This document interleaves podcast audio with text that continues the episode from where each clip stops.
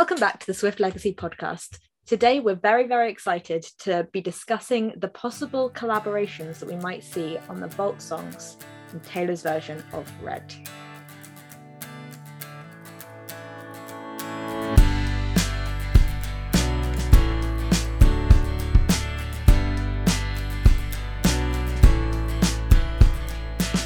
So, if we are assuming that Taylor is going to follow the pattern that she set with Fearless Taylor's version, then there will probably be around two or three collaborations on the vault.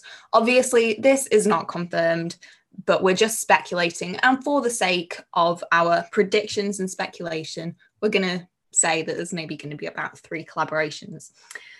So, if we think about the people that she toured with during the Red era because we know that in the Fearless Vault, Taylor released two collaborations with Keith Urban, who is someone that she toured with during the Fearless era.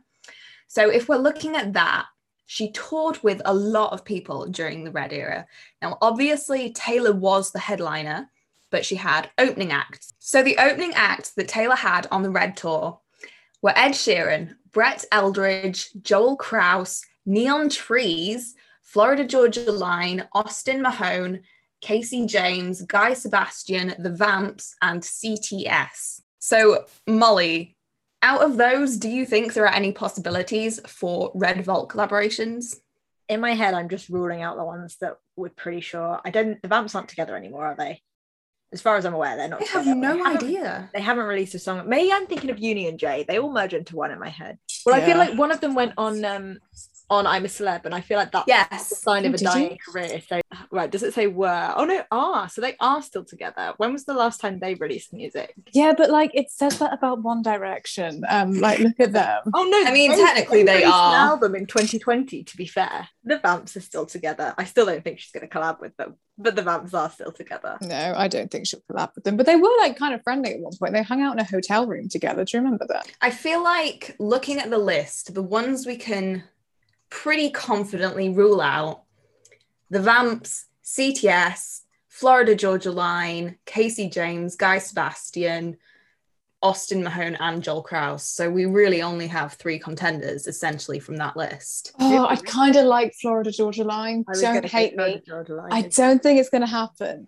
But I, I, you know, like 15 year old me would go ape shit for that. I don't think it's going to happen. I especially don't think it's going to happen on Red. I feel like if there was an FGL collab, it would be maybe debut.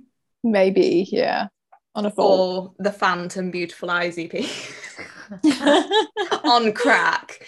Beautiful I mean, eyes, beat. No, I heart question mark. Please,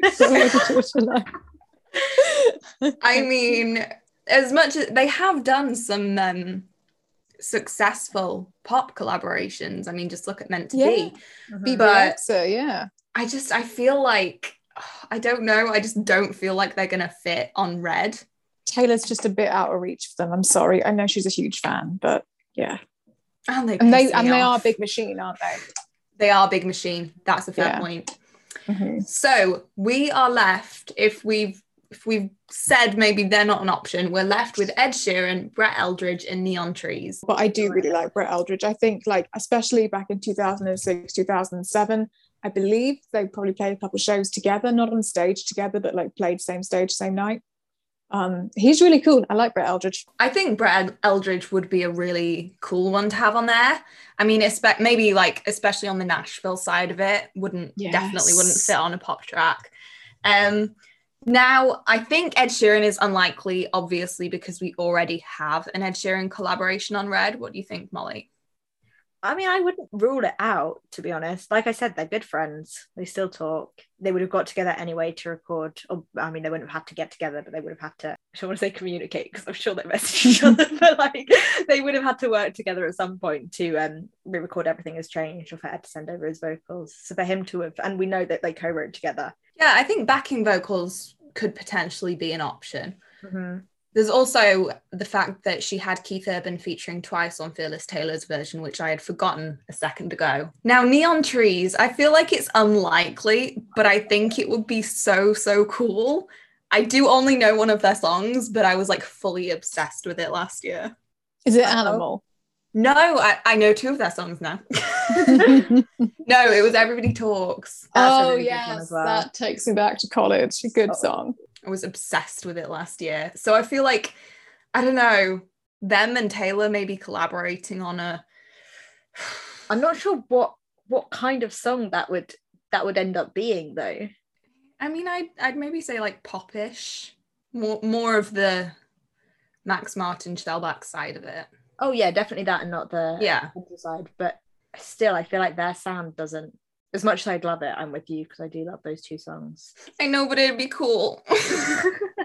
we can dream. In terms of influences for this album, Taylor said that she listened to a lot of Snow Patrol and Ed Sheeran when she was in the Red writing period. Now, she collaborated with Gary Lightbody on The Last Time and Ed Sheeran on Everything Has Changed, obviously.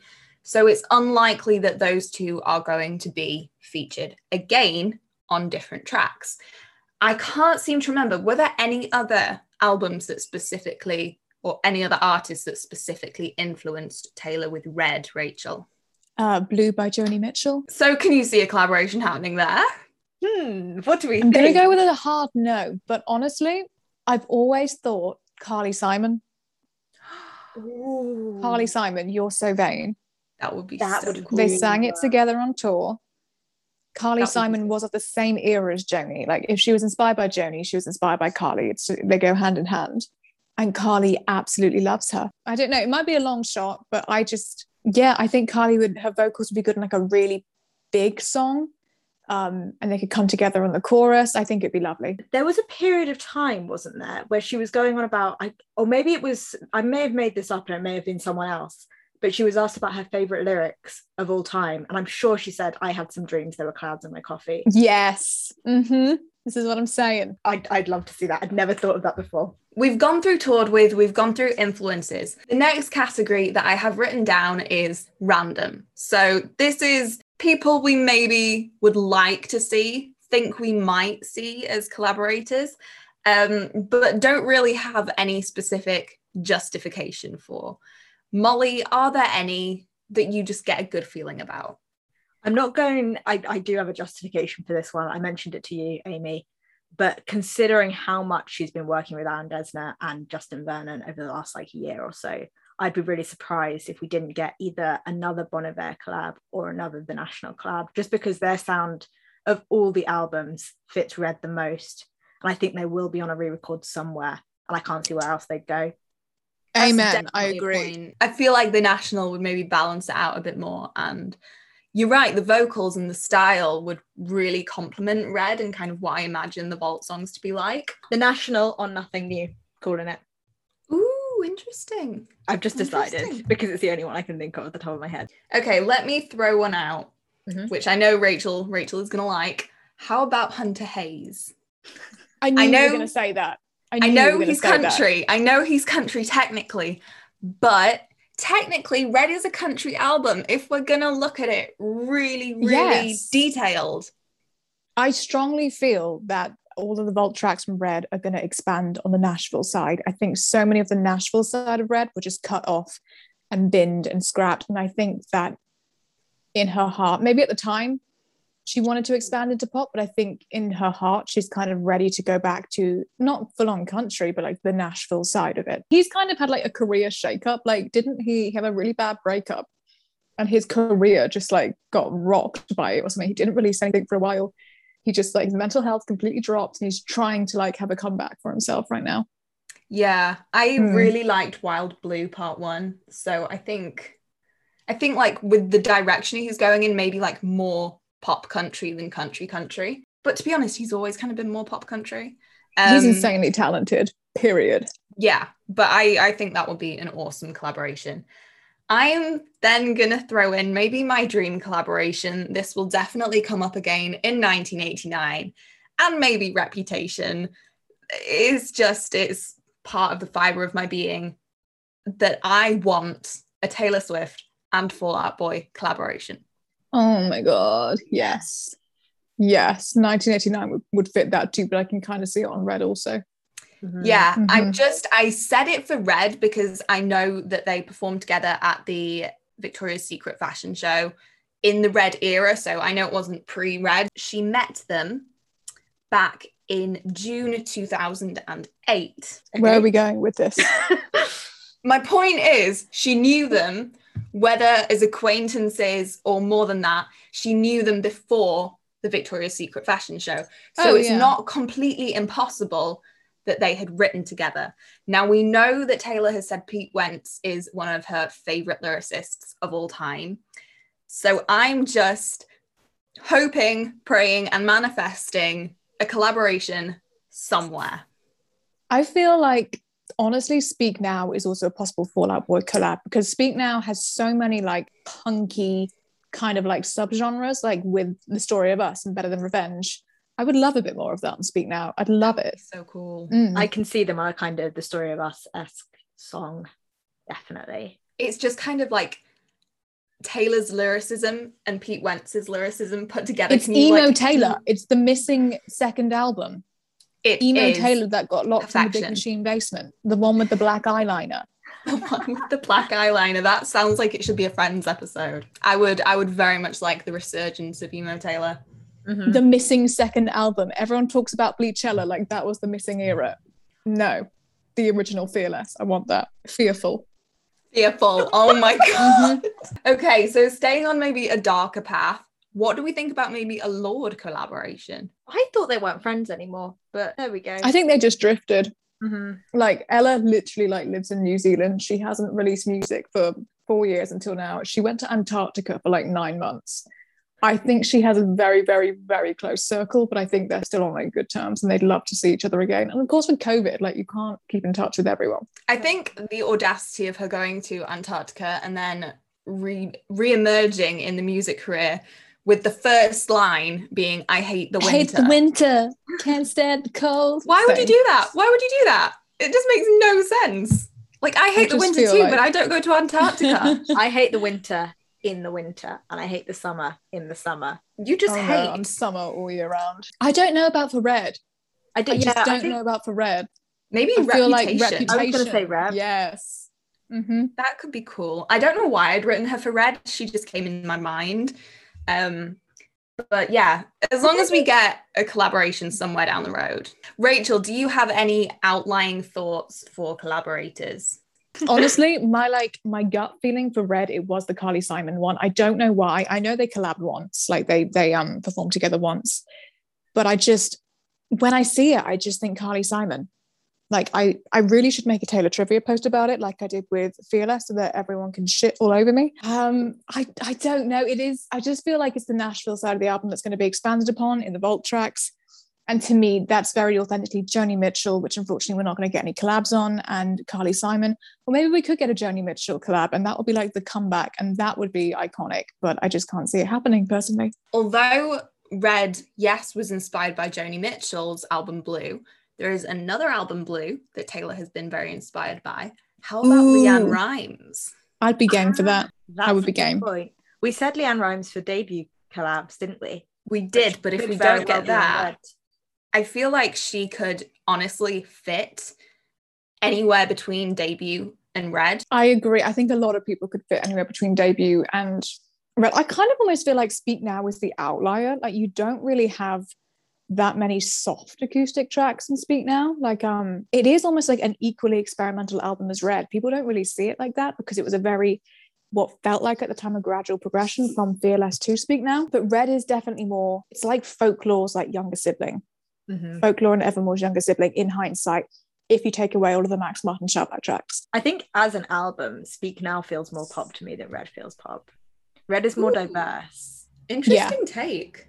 But Speak Now, things like the story of us, um, Becky- even back to december it's like it's a ballad but it's it's more like orchestral than country yeah. I mean, there's not many. I'm trying to think of any. mean that's about it Yeah, I mean, Hmm. ours is quite country. but it could be like pop at the same Yeah. time it's not like strictly country like mean is like you wouldn't turn on a pop station and be like oh my god why is this on the radio if you had ours like you'd accept that as pop There's there's more of a range in Red, um, in terms of the sound. And emotionally. yeah, that as well. Again, all encompassed in the title.